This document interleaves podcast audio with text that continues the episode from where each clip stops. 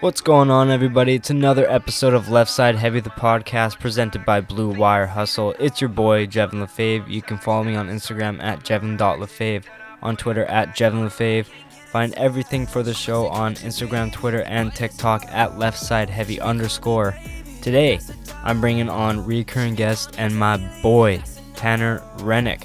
We talk some NHL free agency, the Evander Kane gambling allegations, and the Jack Eichel Buffalo Sabres surgery dispute.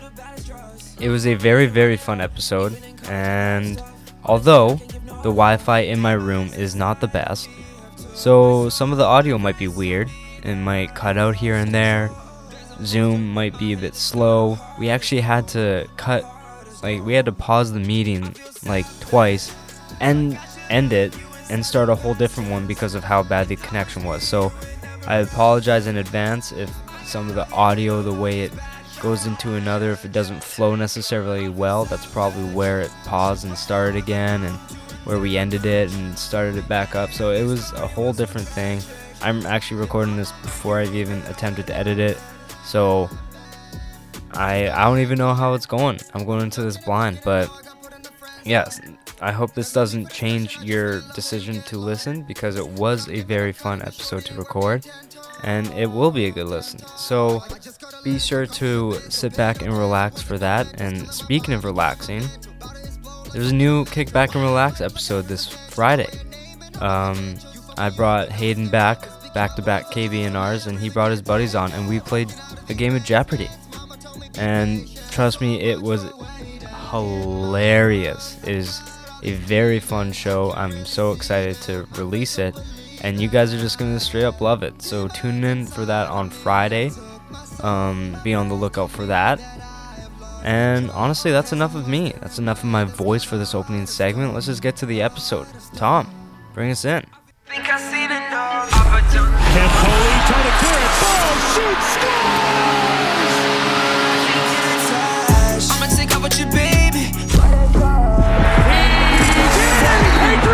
The Super Bowl!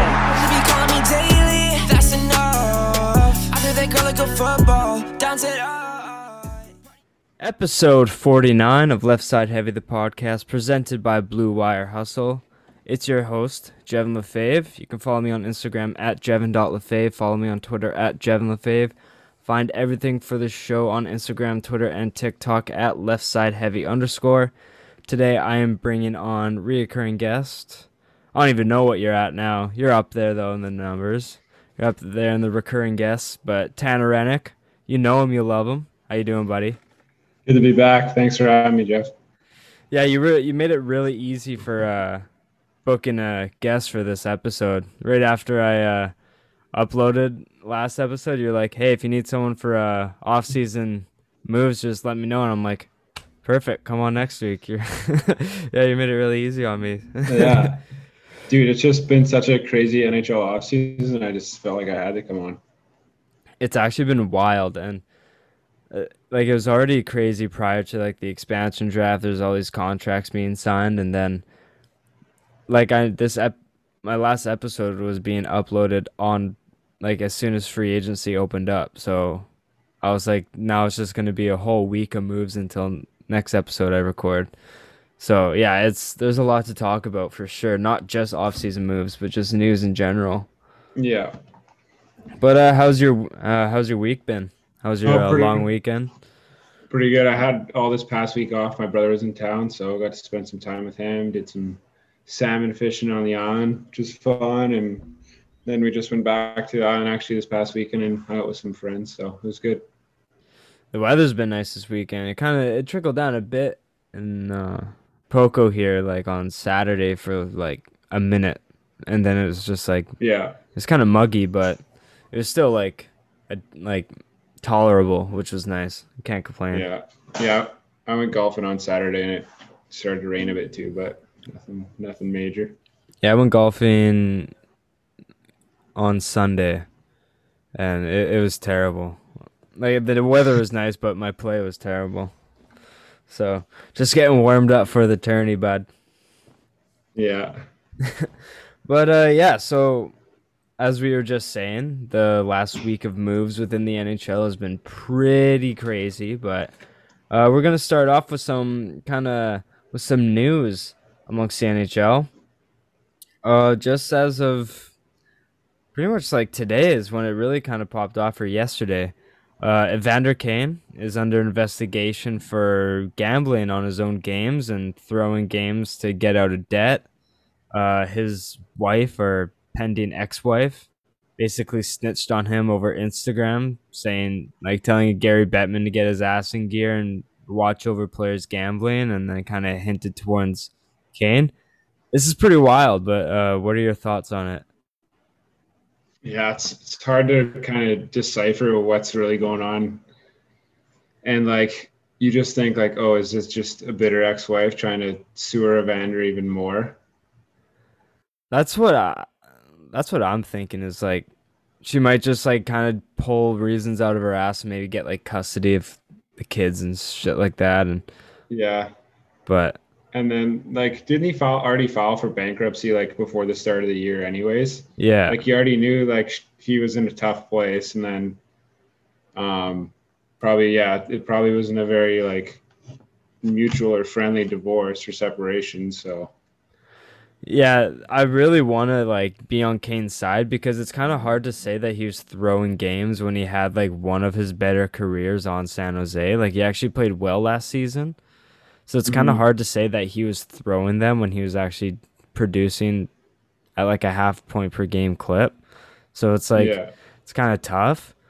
But also it's like it's easy. He's like kind of pinning a target on himself right now when he did file for bankruptcy.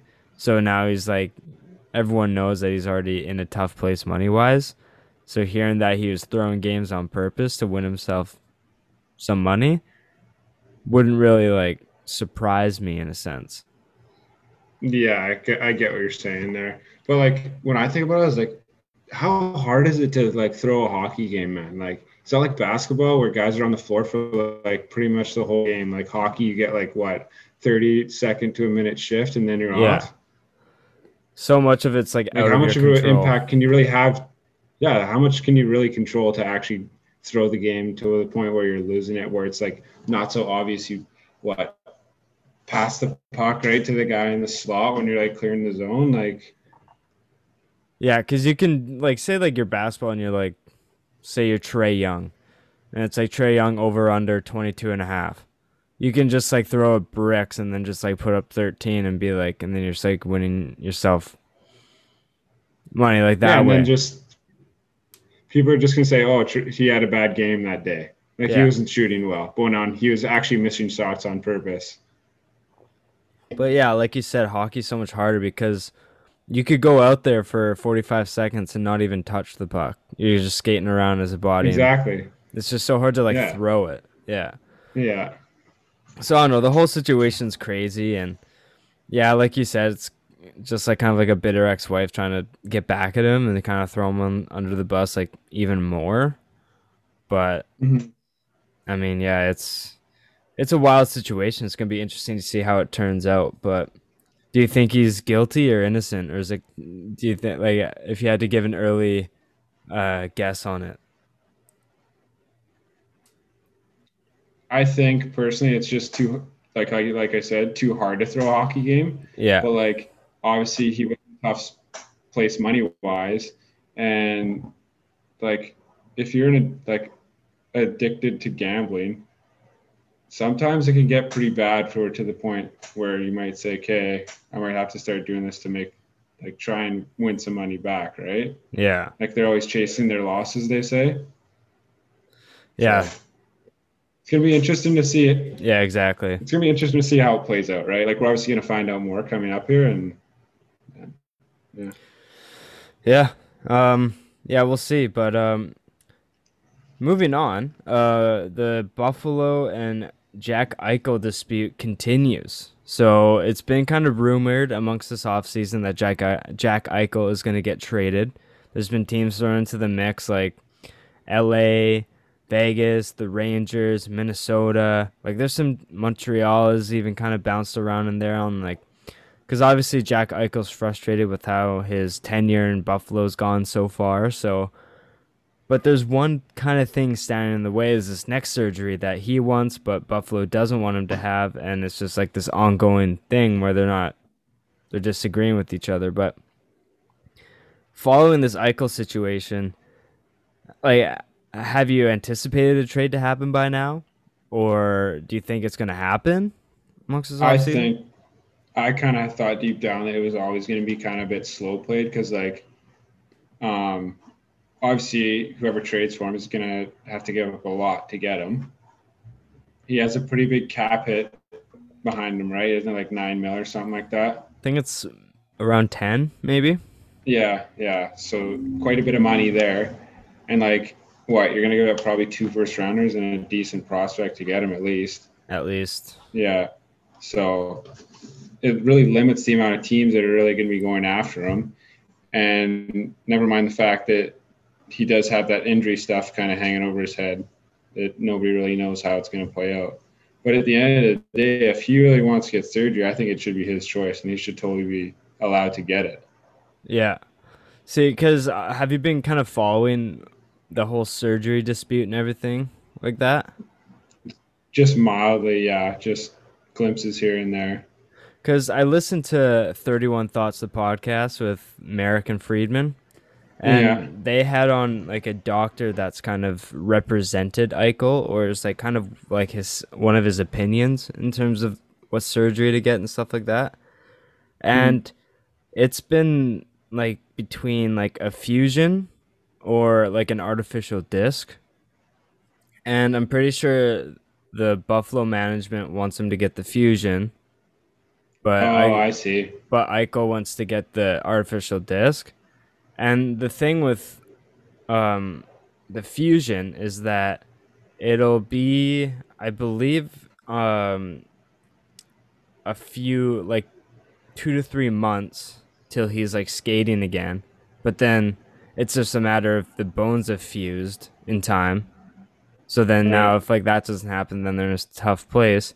And then down the road, like post career and stuff, he's he might have to get more surgeries on it to kind of like maintain it almost in a way. And mm-hmm. then, but it's like more of like a assured, like higher percentage of like like this has happened before. This is a basic surgery, all that sorts of stuff. But I think what Eichel wants is the artificial disc, and that's like a six week rehab and there's going to be a lot more mobility amongst like for Jack and I think it's just like you get it and like you're basically done like you don't have to like you don't have to get another surgery and stuff but the thing More of a with- long term thing. Yeah. yeah. but the thing with this surgery is that it's never been done before to like a player in the NHL so they don't know how it's going to affect them Right. immediately. So that's why I think Buffalo doesn't want him to get it. But I think Jack Eichel's like, I'm going to be a lot more mobile. I'm going to be better at my craft if I get this surgery. But it's just a matter of like, no one's gotten it before. So they don't want him to get it and then be like all screwed up for something. So it's, it's very interesting. And like, I side with Eichel on this. I think Buffalo is really like kind of ruining their chances of getting the best value for Eichel. And even like if he doesn't get traded, he can be back playing if he just gets the artificial disc. But yeah, I don't know. It's like it's such a weird dispute, and I haven't really seen this happen before. Yeah, it's kind. Of, It is kind of weird. It's like normally just team doctors and the player normally agree upon something, and then the, the players put their trust in the team doctors, right? Yeah, But So, if he's getting outside opinions that say something else, then fuck, why not just let him do what he wants to do?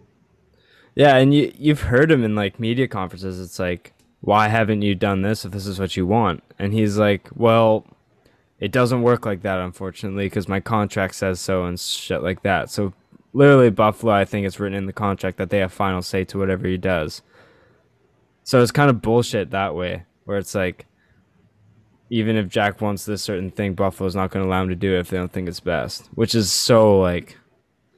Treating Doesn't, him like an asset and not even a human being. yeah, it's it's fucking ridiculous, but I don't know. Like with the way modern medicine is, I trust a lot of different surgeries to happen like a okay. Just the way, like it's just at such a high level nowadays. Like there's Oh, very yeah. very rarely things go wrong. So I don't know why Buffalo doesn't just say like, yeah, do whatever you want. Like, it makes most sense, right? Or does Buffalo want to do the other one because he's like heals faster too, right? Is Yeah. that another thing? Like the artificial disc replacement that Eichel wants, he's going to be back on the ice sooner than the fusion. Oh, really? I thought it was Yeah. the other way around. So yeah, that makes a lot more sense. Yeah. The The, fu- the, the fusion is like a three month rehab, but like the artificial disc is like a six week. So it's like a Hmm. m- month and a half. They're just more nervous about it never being done to another player. Yeah. Like uh, Jack Eichel would be the first player to ever get it. So that's why I think it's like playing into Buffalo's heads where it's like if something goes wrong, then. But We're screwed. Yeah. yeah, exactly. But I mean, he doesn't want to fucking be there anyway. And I've heard that Yeah. teams like Minnesota who are want to trade him, they'd give Jack freedom, complete freedom of doing whatever he wants to do. So just trade him before he even gets the surgery then. It it You literally don't have to worry about it. But then, but Buffalo's asking price is way too high. So it's like Buffalo's digging themselves into a hole that they're just not going to be able to get out of. Classic Buffalo. Like this team's not going to improve for like 20 years. like, Oh, I know. like they're they're literally a shit show. But yeah, that's kind of all I have. That's like my two cents on either situation. But do you have anything to add in, or should we get to some free agent frenzy and trade talks amongst the NHL teams? Yeah, let's move on to that stuff. That's the good stuff. Fucking rights. That's why I got you on here, buddy. But Hmm. yeah, so um, we'll start in the Pacific and we'll kind of move in alphabetical order. But I'll kind of let you start off every team and then give my two cents after. But we'll start off with Anaheim and kind of what did you like from the Anaheim and what they got? They um, they uh, didn't really do much, but they brought back their captain and stuff like that. But what's your opinions on what Anaheim did? Mm, yeah, they didn't really make too many splashes, right? Yeah, Just kind of like small moves here and there. But um, I did like their draft though. That what, what's that guy's name they drafted? Um, third overall, right? yeah, I I'm just looking here. Yeah, I uh I forgot the name, but uh let me search it up real quick. Uh 2021 NHL draft McTavish. McTavish. McTavish, yeah, that's it. Yeah, yeah. Yeah, just a big boy. I Yeah. really like that pick. Um, played pro in Europe this Okay. past year, yeah. so He's already kind really of like like that pick. But yeah, playing against like playing against grown men and stuff like that and like kind of was already built up the yeah, stature playing exactly. against pros. Yeah. Yeah, I also, uh, I obviously I just like the move bringing Getzlaf back. I think Anaheim's kind of in a position where that veteran presence can really help grow their young core, and especially with Zegras coming in, he'll probably be playing a full year up in the pros. And then Brogan Rafferty, they bring him from the Canucks didn't like qualify him, and they signed him to one year, just 750k. I think that could really just help them just like add them to their young guys. If it works out, then it works out. But if it doesn't, then like it's not a huge deal to move on. But yeah, Anaheim didn't really make a huge splash, but um, it's not really any need to. They're not really in a no, Huge. they're not. They're not in a win now mode, so they're just kind of like save cap space. yeah. Um, yeah. We'll let But things they also have that Drysdale guy. He's a. Yeah, exactly. Yeah, Drysdale's a nasty dude. So it's it's Yeah, he's gonna be a good player. Hundred percent. Um, moving on to Alberta, the Calgary Flames. I'll uh, rattle off some trades that they make. They got Pitlick from Seattle for a 2022 fourth.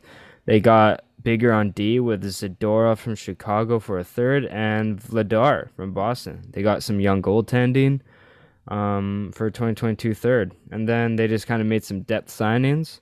Uh, Trevor Lewis to a one year 800K, and Blake Coleman from Tampa with a big contract six years, twenty nine point four million dollars, just under five AAV. What do you like about Calgary and what they did? Um, yeah, they didn't make any too big moves. Like Coleman was kind of their big signing of the off season, which I didn't really love. Anyways, I think that's a bit of an overpayment for kind of what he is, and with his age, 29 years old, right? Like Yeah. six more years on that. How's that going to look on the last two years of that contract? Um, I think trading for Zadorov, they're going to like that. Just a big, tough defenseman on the back end, right? Yo, he lays bodies down. Yeah, yeah, That's a big boy. yeah. Third round pick might be a bit high for what kind of he is too, but like I said, it's gonna he, he's gonna help them at the end of the day. I don't know. A third round pick is something that I don't really mind giving up for a player like Zadorov. He's not going to bring you any points, but I think every team needs like a solid, big bodied defenseman who's like physical, not like Tyler Myers who just pins you to the glass and then lets you free. It's a hooking penalty. Yeah, or a cross checking penalty and then acts Yeah. tough. Zadorov actually is like a guy that's has an intimidation factor to him. So I think a third round pick was pretty worth it. Yeah, But no, I also like the Vladar pickup from Boston just to kind of add some depth to that goaltending behind Markstrom. Kind of hmm Markstrom can help groom him and build him up. But uh, yeah, I actually didn't mind the Coleman trade. I think the term's a bit long, but I don't mind the uh, salary. I think he can provide some good scoring amongst Calgary's lineup. But I don't know, Calgary's in a weird place to me where it's like they're not contending at all, in my opinion. Like I don't think they're really in that position. they're playoff choke artists. Is Yeah, right now. It's like they're going to be like a wild card team, I think, for the next like few years. Like I don't think they're really going to contend in the division. But hmm I don't know. Yeah, they're just in a weird spot. But no, we'll see. Uh, ooh, excuse me. As a Vancouver fan, I hope Calgary just stinks the season and here on out because they frustrate me more than any team. Um, Edmonton. The Edmonton Oilers. They uh they acquired Warren Foegele from Carolina for Ethan Bear, which this was a very surprising trade to me. And they signed uh they upped Foegele three years, uh, eight and a quarter. Um, Cody Cece four years, thirteen mil. Tyson Barrie three years, fifteen mil, and the big one. I think this was probably one of the biggest ones of free agency in general.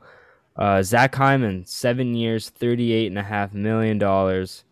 What do you like from Edmonton and what they did, or what do you hate from Edmonton? Just what are your two cents on Edmonton in general?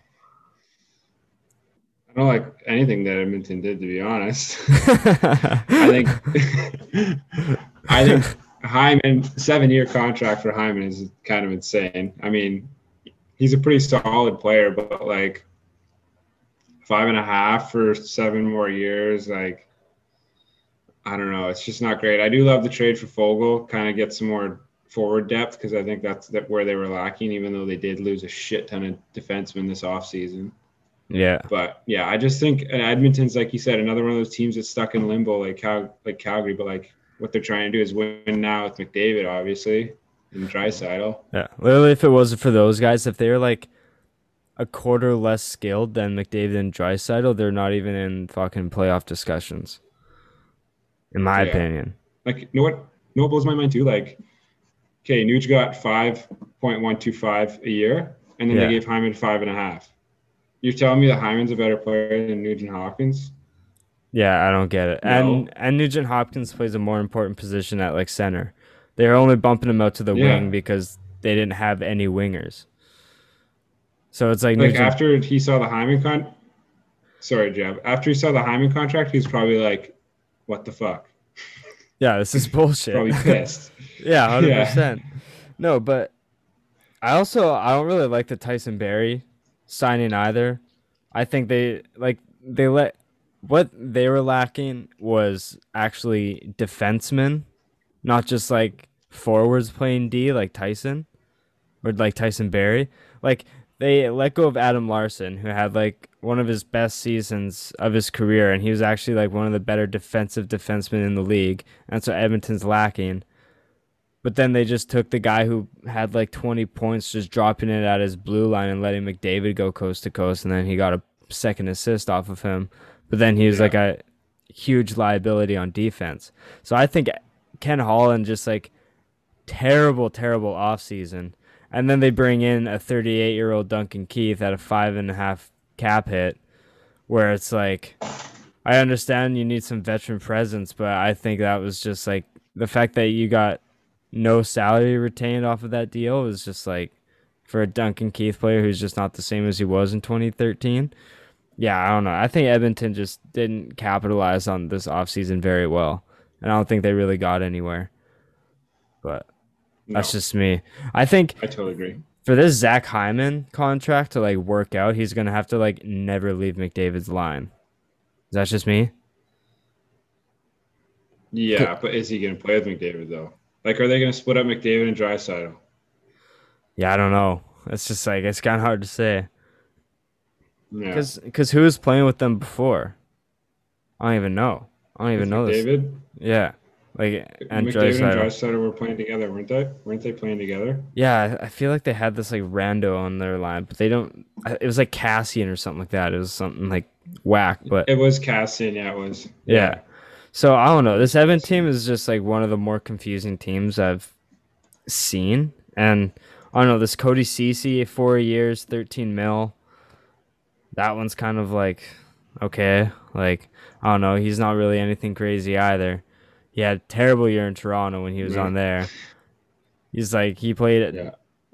average at most on Pittsburgh, but I don't know. Like I, I do agree with you though, the Foegele one I don't mind, but Ethan Bear was actually like he had a lot of potential, but we'll see, man. Like we like we've been saying this episode, we'll see how this goes. Uh, moving down to California. Los Angeles, they signed they ink Edler to a one year three and a half. Uh, Phillip Danault, six years, thirty-three million dollars, and then they made some one-year contracts to Athanasiu and Lias Andersson. Uh, what do you make of LA's moves and kind of where they're going in their direction? Uh, as a Canucks fan, I don't understand the other signing. I thought he was going to be a free agent for sure. Just old guy. I guess they're just trying to do like Edmonton, like add a bit of veteran presence, right, for those young guys in there.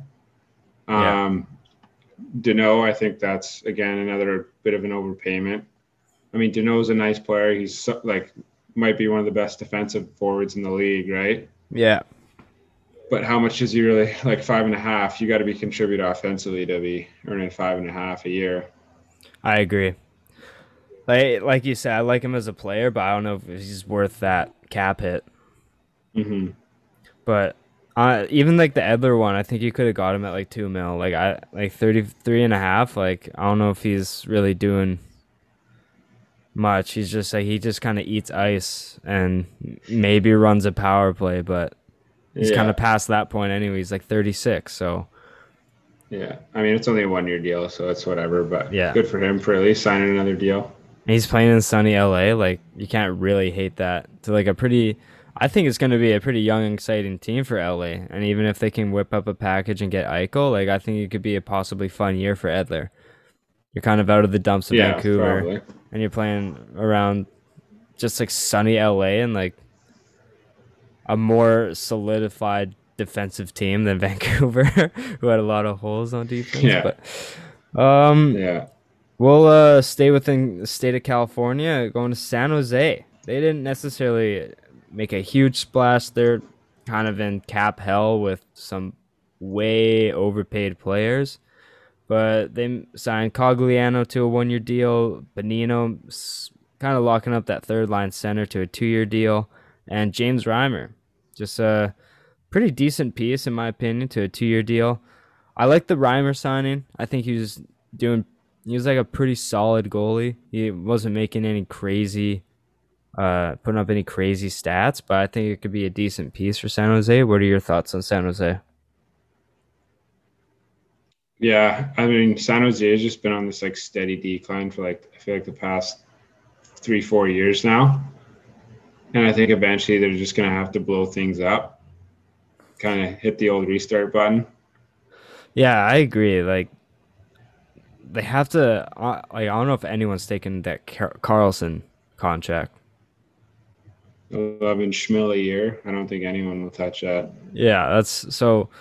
Yeah, I don't know. It's kind of hard to like build around a guy who's like, unfortunately, not the same player. He could be on a contending team, maybe, but at San Jose, they don't really have much going for them. So it's just kind of hard to tell with them and hard to know where to rebuild. They just have to like trade a bunch of people for picks, right? Yeah, it's almost like when they lost Thornton, it's almost like they lost their identity. It's Yeah. team. No, I totally agree you with know that. what I mean. Yeah, hundred percent. Um, we'll go to the new expansion team, Seattle. So after acquiring Washington goalie Vanecek in the expansion draft, they then trade him back to Washington for a second round pick. So how about that? Basically, Washington just gave Seattle a second round pick so that they could basically protect Vanecek. But uh, they also they honestly I really kind of I really like what Seattle did in terms of ca- utilizing their cap space. Uh, they signed Alex Wennberg to a three-year, thirteen and a half mil uh, contract. Jaden Schwartz to a five-year, twenty-seven and a half, and Philipp Grubauer for six years, thirty-five and a half million dollars. Uh, your opinion on Seattle and kind of how they utilize their cap space post expansion draft. Yeah, I think they were like they're not in a win now mode, obviously. Just based off their expansion picks, you could tell that. Yeah. And they didn't take on any big contracts. Um, I guess their biggest contracts were kind of like Alexiak and Grubauer, right? Yeah. Um, so I think they're on like kind of a three, four year plan. And No, I- I, think teams Yeah, I totally agree. teams were a lot smarter this second time around with the expansion draft, I think. More prepared for it kind of. And I don't think they're going to be as lucky as kind of Vegas was right off the hop.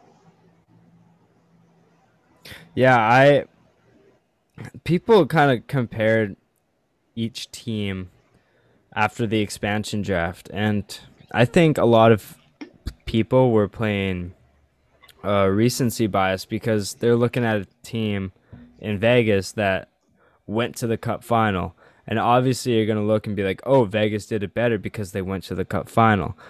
But if you're looking at it on Right. paper, I like Seattle's team way better than Vegas's team. Am I crazy for that? Like I think they I think they had better players and they had some pretty good prospects on top of that. And their goaltending was decent without the addition of Grubauer. Like Chris Driedger, Vanecek. They was like they're a good like one A, one B tandem. They can they're good like in splits, like you can basically split it right down the middle. Maybe give Driedger like the starting role because you signed him to a better contract. But Vanecek played solid in Washington, and I think like Eberle, um, Eberle, Tanev, um, like Giordano, Yanni Gourde, Donskoy. Like I think those are solid pieces who can put the puck in the net, and they got some pretty good young prospects to go with that, like Haydn Fleury and um, Geekie and Soucy, stuff like that. So I don't know. I like what Seattle's been doing, and I like the addition of Grubauer to kind of just lock down the last line of defense. And even Jaden Schwartz, he's a pretty good 40 to 50 point guy. Maybe the term's a bit long, but other than that, I kind of like what Seattle's done. Yeah, it's actually um because like teams are like value cap space so much now, unless Yeah. you're Jim Benning, and then you just throw it away. But uh, um, yeah, I agree with you, Jeb. I, I really like the kind of the they're not really rushing things, Yeah, and they're just gonna kind of let things come to them, right? exactly. And also, Grubauer is a complete idiot for not re-signing with Colorado because now he's not going to have a chance to contend for the cup for a bit less money, in my opinion. Yeah, he's. I think he took like five hundred thousand dollars more to go to Seattle Yeah. than stay in Colorado, Yeah. with like one Which, less year. I don't know. I think Colorado offered him Yeah. five by five and a half, and he took six by five point nine. So it's like,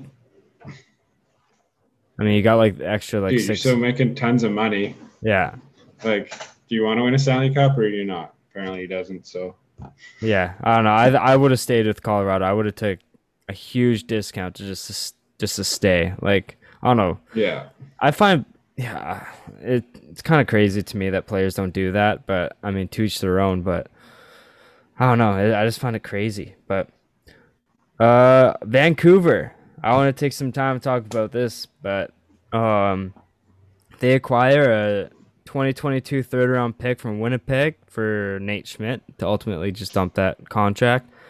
Um, it wasn't. I liked Schmidt. I think last season was kind of a one-off, pretty bad year. Like it was, he got COVID. He d- didn't really settle in too well to Vancouver. I think if you gave him like another year, he would have played a bit better. But he didn't want to be here, so and we got exactly what we gave up for him in the third round pick. So it's kind of no blood in the end, and we dumped basically six million dollars off our books. So I can't be mad at that and we signed some. Honestly, like I think we did pretty good in terms of free agents. Uh, we locked down the biggest piece we had, RFA Conor Garland, for an absolute bargain. I think this might be one of the better contracts in the league in the coming years. Five years, twenty four point seven five, which is about four point nine five a year.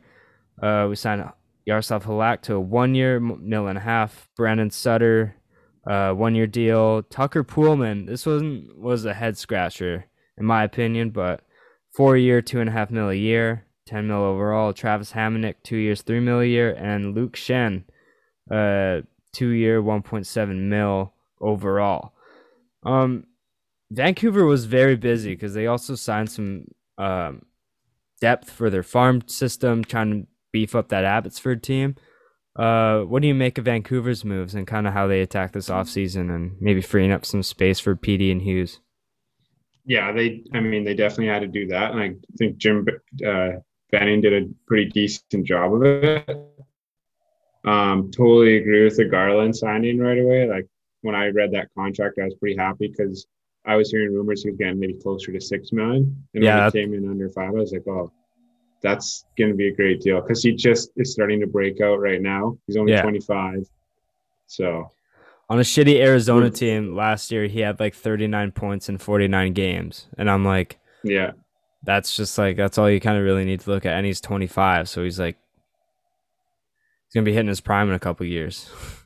yeah. We get, we get his, we get him in his prime, which is nice. Yeah. And then, yeah, they did like Vancouver did, just signed a whole bunch of like a lot of depth players. I feel like, um, yeah, that I didn't even realize Poolman was a free agent when he signed with us, and I I don't know I haven't seen him play much, so I can't say much about his play personally, but he's like a lot cheaper than Nate Schmidt was, which is nice, two and a yeah. half, right? And like Nate Schmidt wasn't really playing that great here, so it's nice. It was definitely nice to kind of dump that contract. Basically, we just loaned him for a year. Yeah, exactly.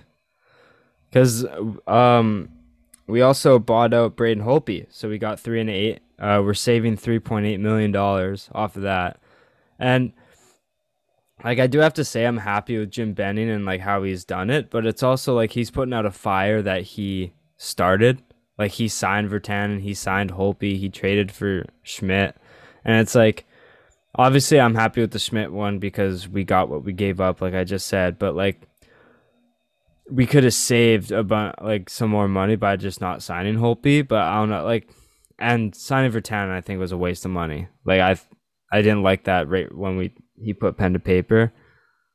The Holtby one wasn't so bad. I'm happy we bought him out though. But the Virtanen situation was just I think a waste of time. Well, yeah, if you think about it, like you just said, those those were his like three big moves last off last off season, and like now there's what's left of it, just more some more money against the cap. Yeah, exactly. But no, I'm I'm happy we got Luke Schenn back. I I loved him when he was on Vancouver the first time. He was just a hard hitting defensive defenseman that we needed. Like Canucks didn't have a lot of that, and he's like for like 800k a year. Like I don't know. I just like the way he plays. And Travis Hamonic, I mean, he was a good piece. You can maybe like throw him on like he's like a third pairing defenseman, good on the PK, and yeah, I also really like the Halak signing. He's good in a backup role, and we got him for a mill and a half. So I think it was good signings by Jim Benning, and yeah, I just think he kind of took advantage of desperate players looking for contracts. But maybe he finally learned his lesson and just said, "Oh, now I can sign Halak for a mill and a half." And yeah. honestly, I think Halak's a better goalie than Holtby is. Right yeah, now. I agree. I totally agree. Even though they're both, even though they're both up there in age. Yeah, I 100% agree with you. Uh, the Atlantic Division. Um, we'll start off with Boston. They made some moves, and I think they made some moves that really boosted them in terms of favorites amongst teams to win the cup next year. And I think they're up there for me. Uh, Boston, they signed Mike Reilly. They re-signed him to three years, three mil a year. They got Forbort, three mil, three mil a year as well. Uh, Linus Ullmark from Buffalo. He had a pretty good season last year on a pretty bad Buffalo team. Four years, five mil a year. Erik Haula, Travis Nosek to two year deals, and they signed Nick Foligno to a two year contract, just over three and a half a year. But what do you make of Boston's moves and kind of the direction they went? And yeah, just overall.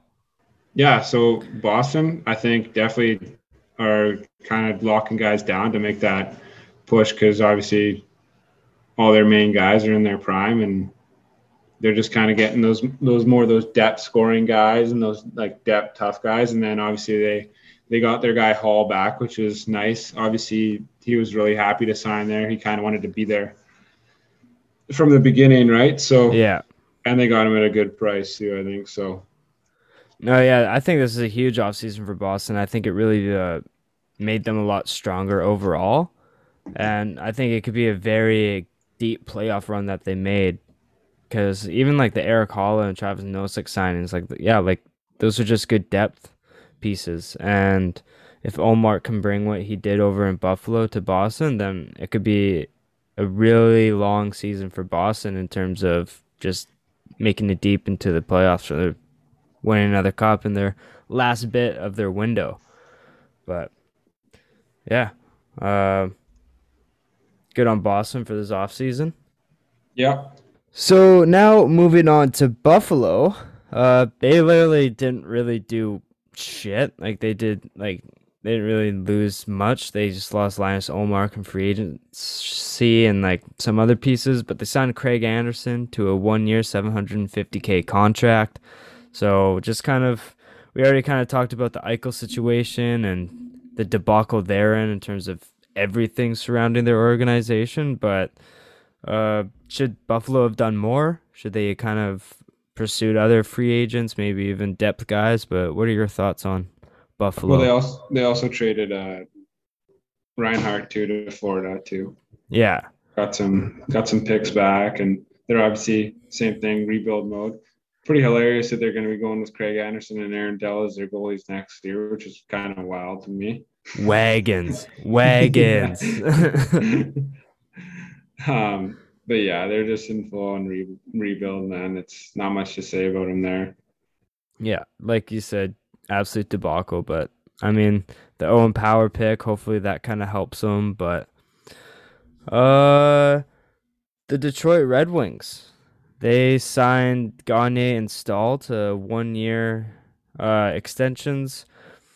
They signed P.S. Sutter from the Chicago Blackhawks to a two year, uh, three and a quarter a year. Um, and they just re-signed Tyler Bertuzzi to a and a half million dollar contract after the absolute steal for Ned- uh, Nedeljkovic. But um, give me your two cents on Detroit and what Stevie uh, Stevie Wise is doing to kind of help that team rejuvenate.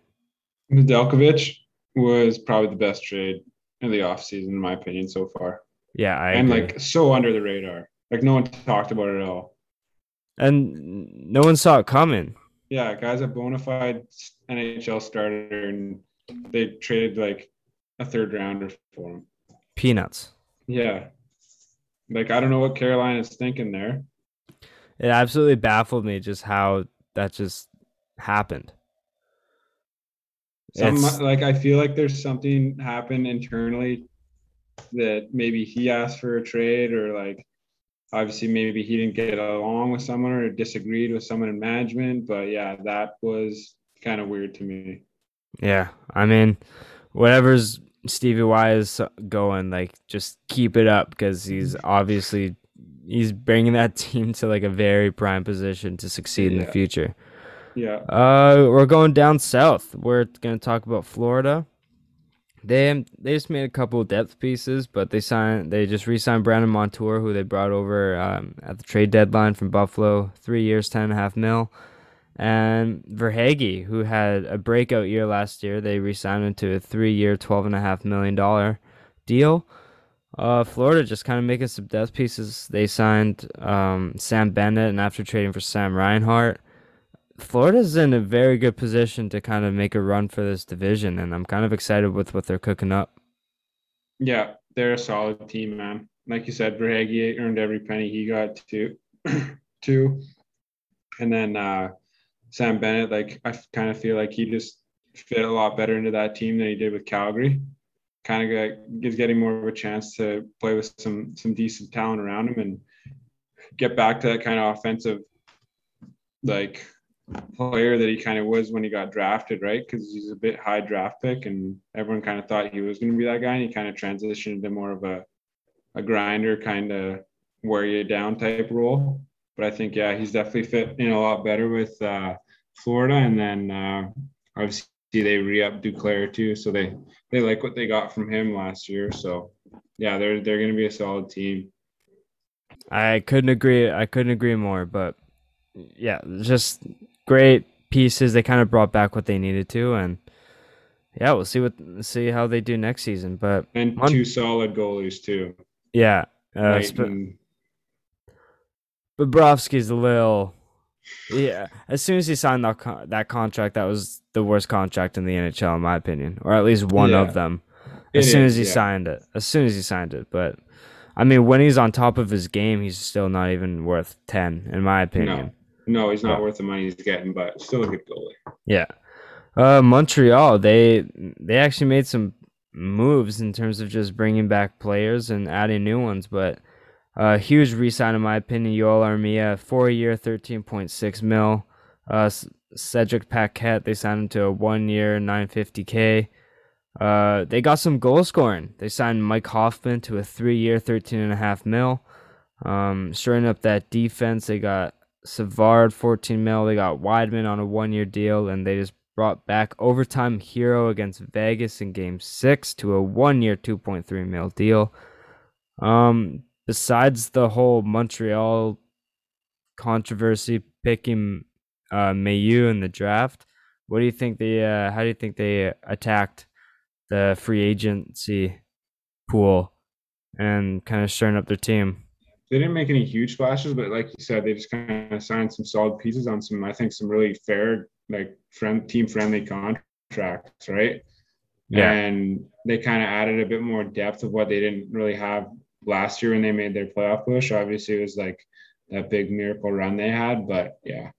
Um, I, I don't know. That run last year was just kind of, like I said, like kind of more like a, a one off, I think. And I don't even like, you never know. Like they might miss playoffs next year, man. It could be one of those Yeah. teams, kind of like Dallas, right? Yeah. I I love Montreal to death. I've always like I've been a fan of them for a while.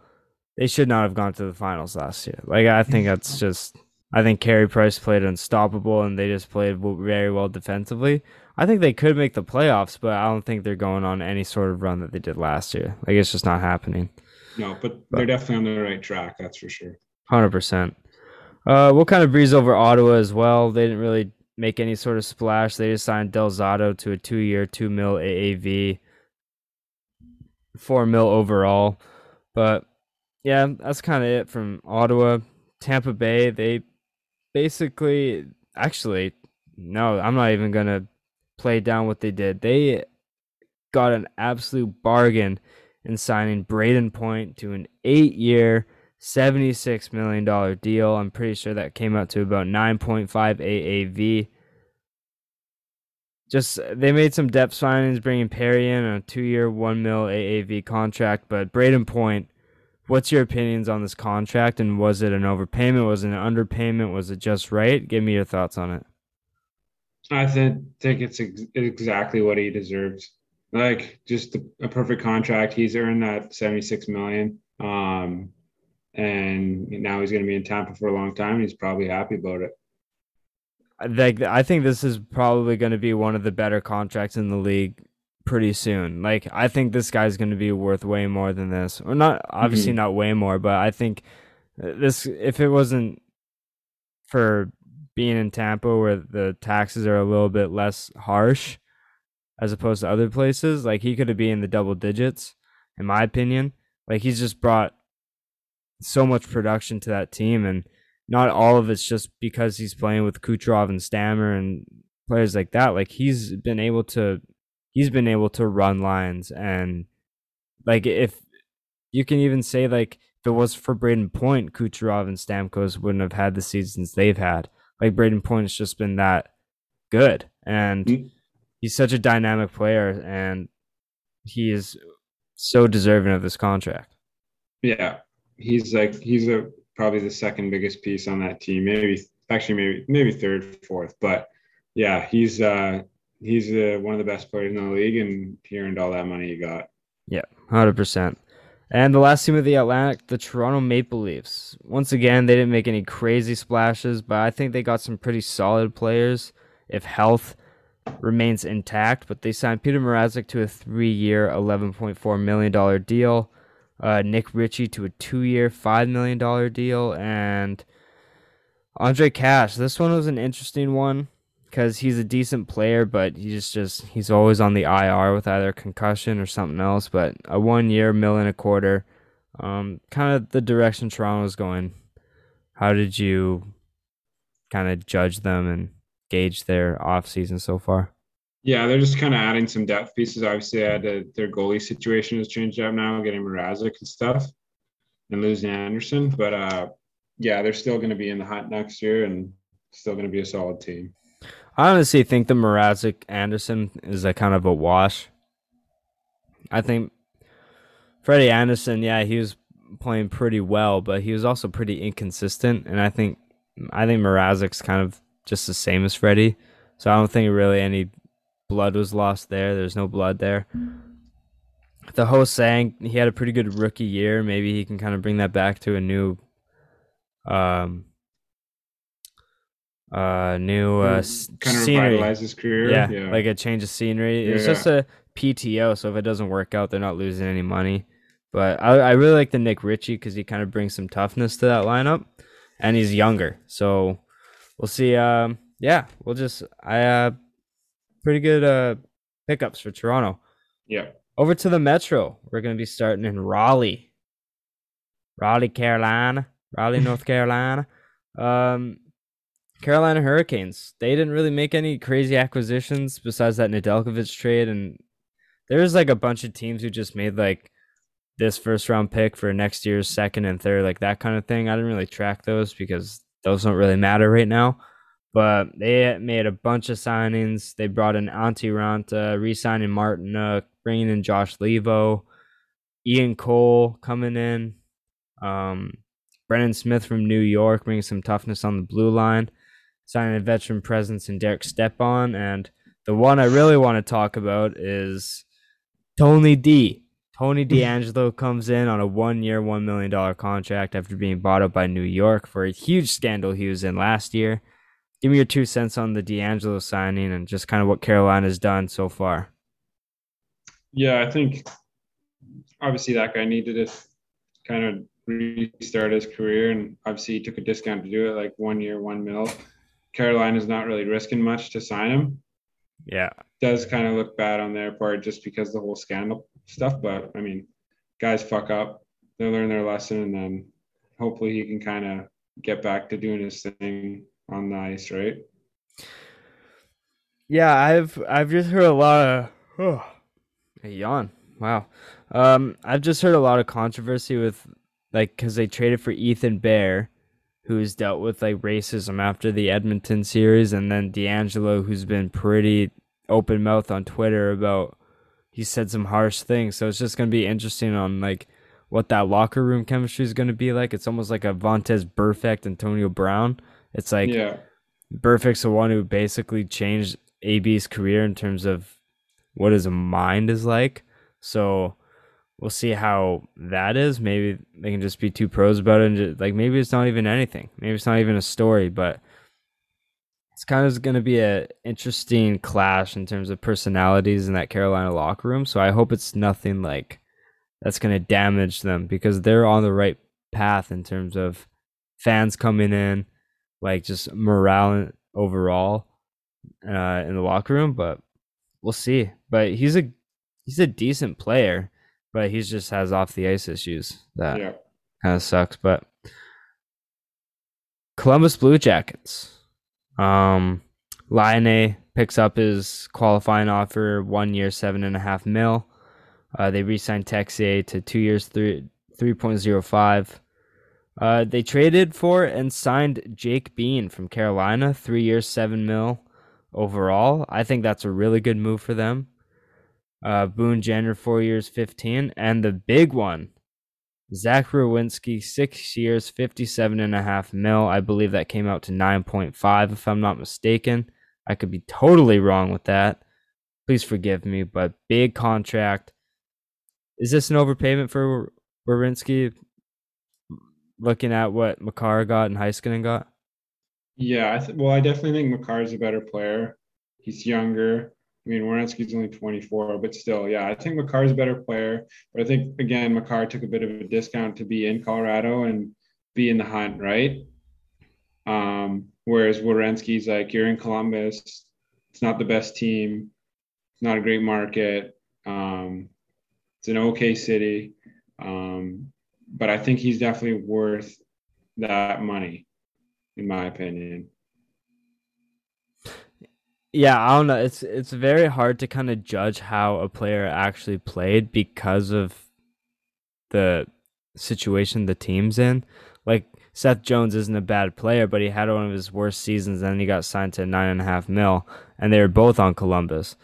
So it's like, was it just a bad year, or are they just not the players that you kind of drafted them to be?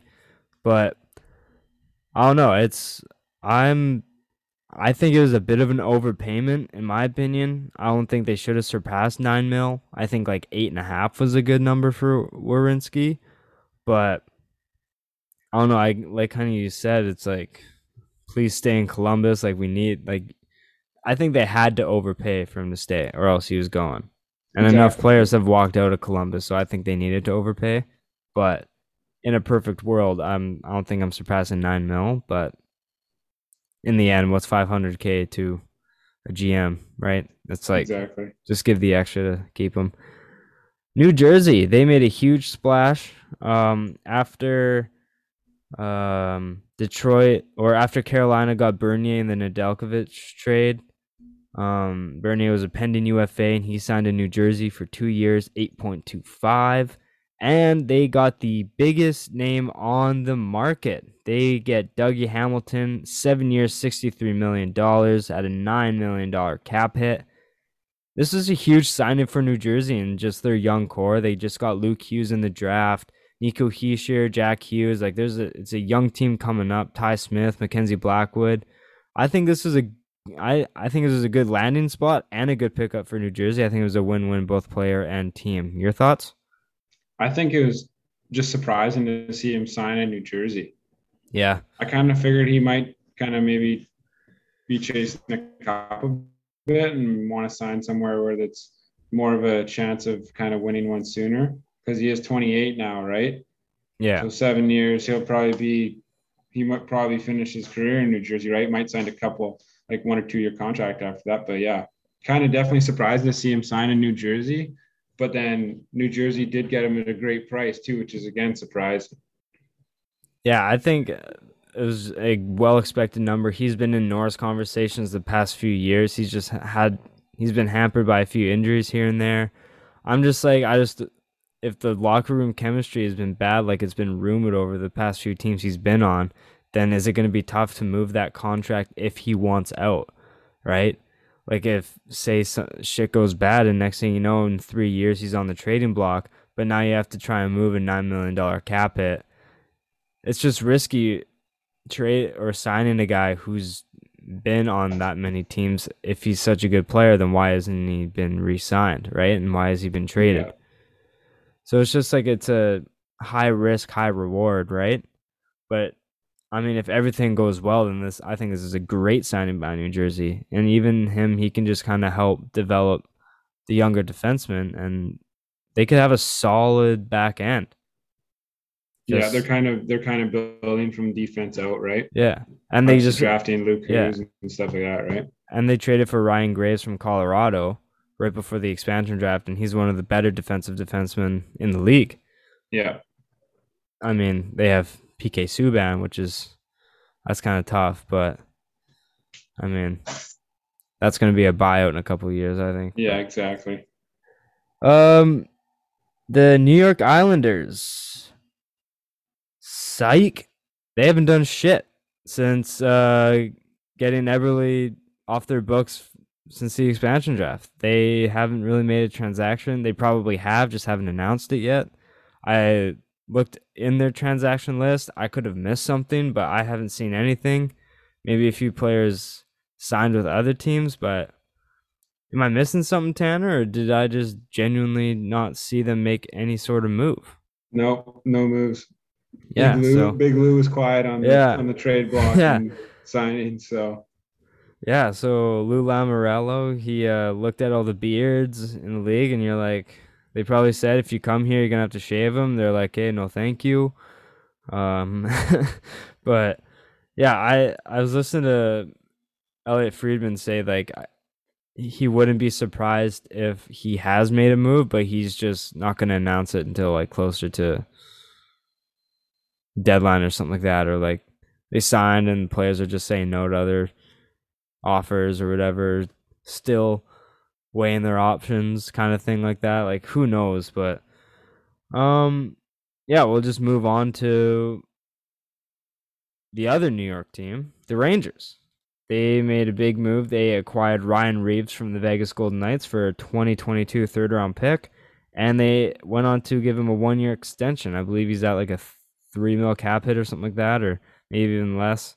I'm not too sure what um, number he's at, but they re signed Keedle, um, Tenorti, and Nemeth to two and three year deals. They are a team that I think they're learning a lot from the Tom Wilson incident, right? Um, they didn't have enough to kind of beef up their team, and yeah, it's just uh, I don't know what else much else to say. Like they just brought in tougher guys so that they're not getting pushed around as much. Um, what are your thoughts on the Rangers and kind of what they've done? yeah, and um, they didn't do much. Obviously, they got Barclay Goodrow from the Lightning. Um, quite a bit of length on that contract, but he's going to be a good depth piece for them. And then Reaves obviously brings that toughness that they need in that division, right? To kind of protect their young stars and like Strom and all those guys. So yeah, yeah, I'm uh I'm excited to see um how this pays off for them. But that's the New York Rangers. Next team is the Philadelphia Flyers. They signed the Sonk Daddy, Keith Yandle, to a one-year 900k contract. Martin Jones to a one-year $2 million contract, and Nate Thompson to a one-year 800k contract. After making the Ellis trade, they're kind of just kind of some depth pieces in terms on their blue line and goaltending. But your thoughts on Philadelphia? yeah. Well, they kind of made more noise than with all the trades they did, right?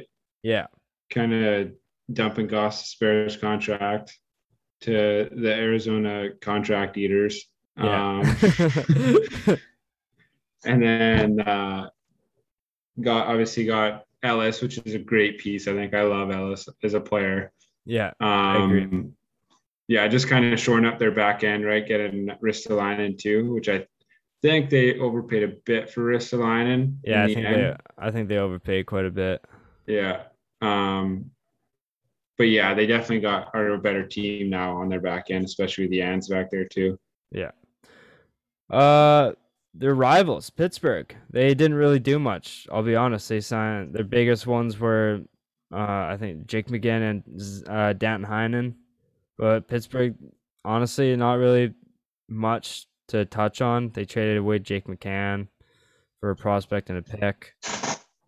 Yeah, I don't really. Do you have anything on Pittsburgh and kind of what they did? just talking about that trade more, kind of, which was kind of a weird trade for Toronto. They kind of like traded to get him, didn't protect him, and lost him, which is weird, I right? th- I think it's because they decided to protect Justin Holl for some reason, and then but they wanted to keep Kerfoot, but they needed a different piece. So it's either they keep Jake, they they either keep McCann and lose Kerfoot, or keep Kerfoot and lose McCann. So it's like I think they if they didn't acquire McCann, I think Kerfoot would have been gone and they just I think they wanted another piece to kind of make it harder on Seattle to like take this player or this player. But I, I thought it was kind of weird. It was just like they traded for him and didn't protect him. It's like I don't know. It's it was kinda weird, yeah. But yeah, it's the Toronto way, I guess. But uh Washington. So once again, after losing Vanecek in the expansion draft, they acquired him from Seattle for a second. And the big one is all we really need to touch on. They re-signed the grade eight, Alex Ovechkin, to a and a half million dollar deal. I think this guy deserves. If you, I think basically Washington, they're in a position where they can just give him a blank check and he can write down whatever he wants, and they'll give it to him. And that's honestly like, you could be like, I want ten percent ownership of the team, and it'd be like, okay, you sure you don't want fifteen? Like, but yeah, what are your thoughts on the Ovechkin deal? Yeah, it was kind of like it wasn't really big news just because you, like you said, it's Ovechkin. The guy's gonna get whatever the hell he wants. Yeah, But like, obviously, he is pushing towards that Wayne Gretzky record. That's pretty much, I think, what's on his mind. And obviously, winning a Stanley Cup again too. But no, I think like this guy's been through so much. He's been through two COVID shortened seasons and two lockouts, and he's still on pace to break his record. So it's this guy's an absolute species, and I'm excited to see what he does in the coming years. Uh, the last but not least, the Central Division. So Arizona's been the team that's just been eating everyone's contracts, and they uh they trade Darcy Kuemper and they receive a 2022 first, uh 2024 conditional third, and uh I think Conor Timmins, good young defenseman, and they signed Dzingel to a one year 1.1. Carter Hutton to a 750k contract, not much, but Arizona, they're just the dumping grounds for contracts and stuff like that. It's nothing crazy, but yeah, I don't know. Not really much to say about Arizona. yeah, they just, yeah, they've just been racking up draft picks, and that's pretty much all they can do at this point, right? Full full on rebuild. Yeah, so we'll um bump over to Chicago. They signed Adam Gaudette to a one-year, nine hundred and seven ninety-seven thousand dollar contract. Um, Jujhar Khaira from Edmonton, two-year, just short of two million dollars overall, and they acquired Tyler Johnson and a 2023 second-round pick from Tampa for Brent Seabrook's contract. really, just a money dump for Tampa. But yeah, I don't know. I think the Tyler Johnson pickup is good for them. I don't know about you. Yeah, adds a bit more of that depth scoring for them. And then, uh, yeah, they didn't make too many splashes. Obviously, their big splash was getting Seth Jones, and I don't know. I kind of feel like he wanted to be there because his brother was there too, right? Yeah. Jones. Yeah, I'd have to agree with that. But yeah, this, this is kind of a team that like, okay, you got how much money tied up in Toews, Kane, and Jones now, right? Like Yeah. almost 30 mil, Yeah, it's not really good asset is a, management. a lot. Yeah. I don't know. It's it's a they put themselves in a pickle. But yeah, we'll see kind of how they attack it overall. But moving on to Colorado, they uh, after losing uh, Grubauer to Seattle, they acquired Darcy Kuemper from Arizona. Uh, they signed Landeskog to an eight-year, fifty-six million dollar deal. Huge sign for Colorado and I think it was something that kind of needed to be done. I think they were hoping to bring back both Grubauer and Landeskog, but obviously didn't work out that way. What? Who would you have rather uh, targeted? Grubauer or Landeskog? Uh, definitely Landeskog. Landeskog is like the heartbeat of that team. I feel like, right? And I think that Grubauer is a great goalie, but I think um, Sakic had a plan deep down if they didn't get Grubauer back. Yeah, I um, I think that and obviously he did and then kind of recover from not getting Grubauer back, right? Yeah. I think like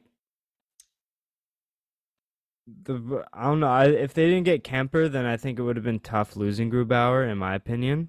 But it kind of Kuemper's almost like just maybe a tier lower than Grubauer, maybe even almost on the same level if he can stay healthy. But I think they got Landeskog at a good number, seven mil a year. So I think it was good bringing Kuemper, uh, Landeskog in at that deal, and Kuemper over from Arizona because they needed a goalie. They needed a goalie. Oh, They big had- time, yeah. Yeah, they couldn't go into the season with the backup of Grubauer. My brother is an Avs fan. He was like pretty nervous when Grubauer didn't sign with Colorado because they're like, obviously you need a good goalie to make a Stanley Cup run, and all the goalies were getting signed. Like Ullmark got signed, and all those Yeah. guys, and then they're like, okay, who's left? Literally no one. So obviously they're gonna have to make a trade. yeah. And Kuemper's probably the happiest guy ever to be going to Colorado now. Oh, 100% has to be. Has to be. Yeah. No doubt. Um Dallas, they signed Ryan Suter after he was bought out um from Minnesota. They signed him to a 4-year, 14.6 million dollar deal and they signed Braden Holtby to a 1-year, 2 million dollar deal. Yeah, I don't know. I think it's just a Holtby to kind of run a tandem with Khudobin, and I think Suter's is still a solid piece despite his age. I think he was he was really upset he got bought out. The hockey world was kind of surprised he got bought out, but I think good signings overall for Dallas. They got Holtby at a good number in my opinion, and Suter's just a good, solid piece for their team.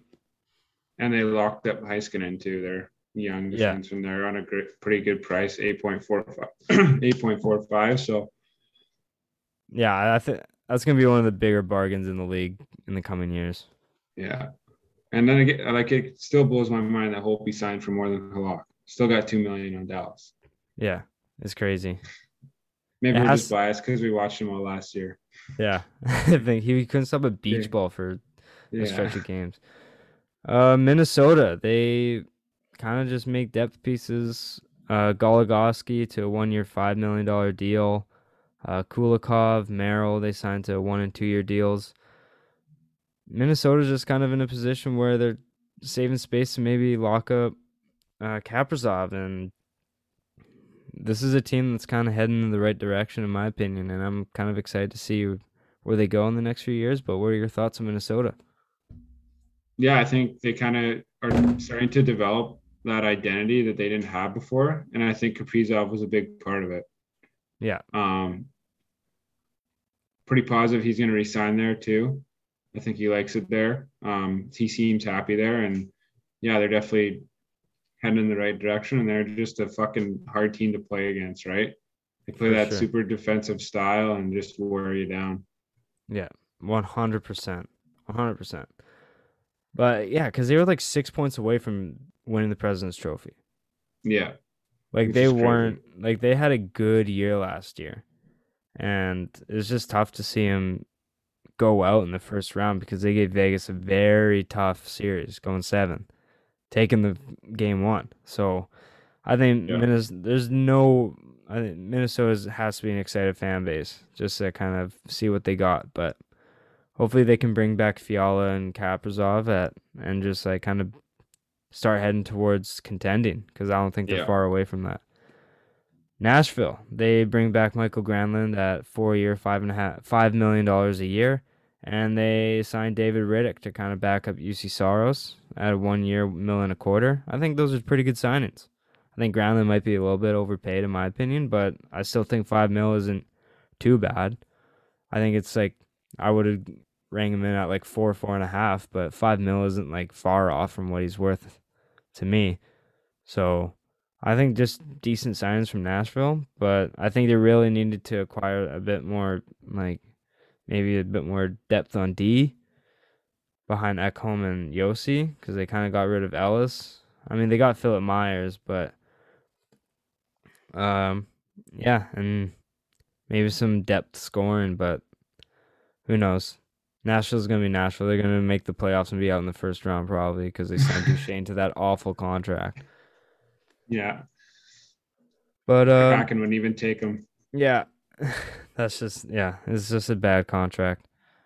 St. Louis Blues, after trading for Buchnevich, they signed him to a four-year, twenty-three point two million dollar deal. They signed Brandon Saad to a five-year, twenty-two and a half mil, and Barbashev to a two-year, four and a half mil.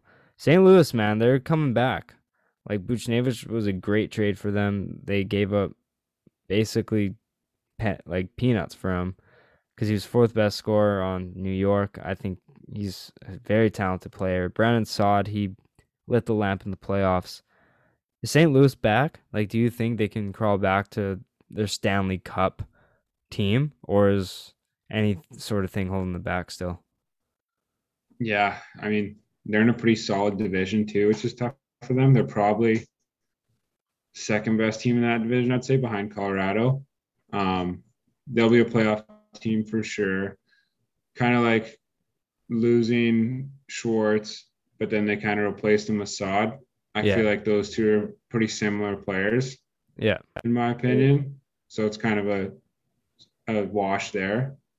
But then getting Buchnevich is obviously going to give him a lot more scoring, like up front. He's like a twenty to thirty goal a year guy. So hundred percent. Couldn't agree more. The Winnipeg Jets, last team that we will cover today. Uh, they acquired Brendan Dillon from Washington for two second round picks in 22 and 20 and 23. They also traded for Schmidt, like we said when we covered Vancouver, for a third round pick. And they bring back Stastny on a one year, $3.75 million a year. I think I think Winnipeg kind of attacked what they needed. I think they wanted Danault. I think Danault would have, I think, done well with what they needed.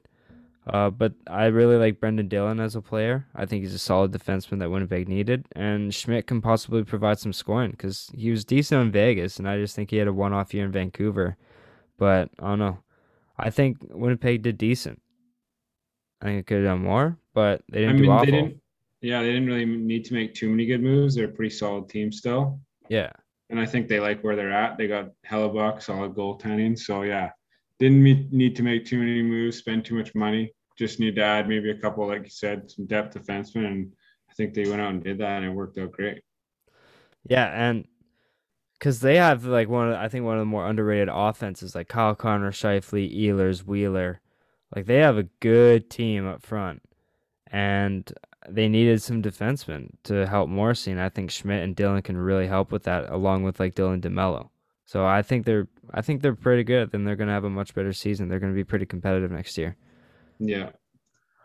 Well, Tanner, that pretty much wraps everything up. I have a couple more things. Like, what's your favorite signing and what's your least favorite? Kind of just overall, like, what did you like? What didn't you like? Give me one from each. Kind of what you had in mind. Um, least favorite signing, probably the Seth Jones one, just because of how much they had to give up to get him. Yeah. I think Columbus kind of won that trade personally. easily two firsts, a second, and Boqvist. I think that was a great haul for Seth Jones. Yeah, definitely. So yeah, I think that was probably the worst move for the offseason for me. And then best move, let's see. Hmm. You know what? I it's kind of off the board, but I really like the Ellis trade that Yeah. Philly made. I think it didn't get enough attention because I think Ellis is a really like solid defenseman and he still brings that offensive presence, right? So yeah, I really like that one.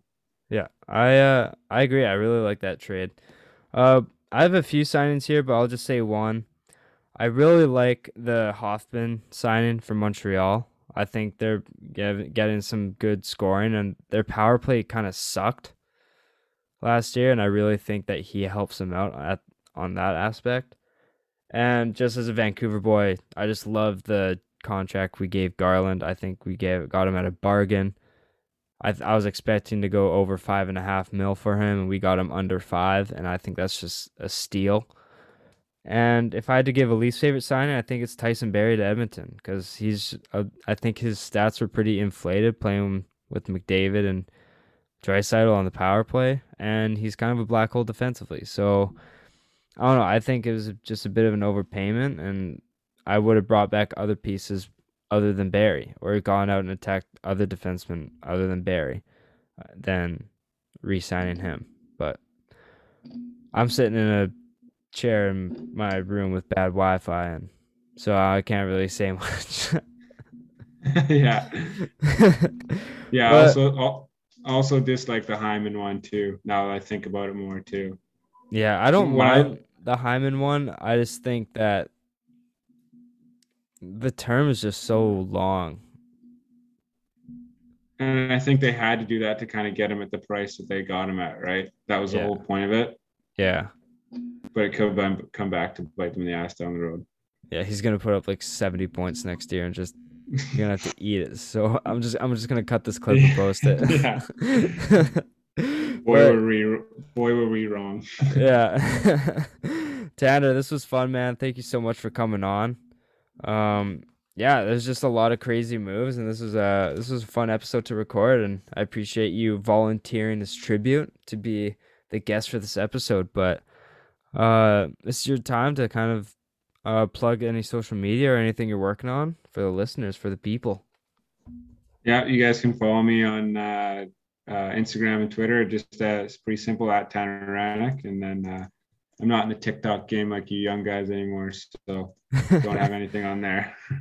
oh man yeah it's uh it's just uh i'm just like posting clips i changed my personal account to left side heavy underscore and just i had no posts on there i just like watched a bunch of videos and i was like maybe i'll start posting here because i see a lot of podcast posting so maybe taking a page out of their books but i uh plugged all my social media at the beginning of the show so just rewind it so i don't have to say it again but intro outro music is uh Savage by my guy Tom Ivory and my guy Six Man. Go check out their music. Get well soon. Melodies for remedies. Everywhere you get your music.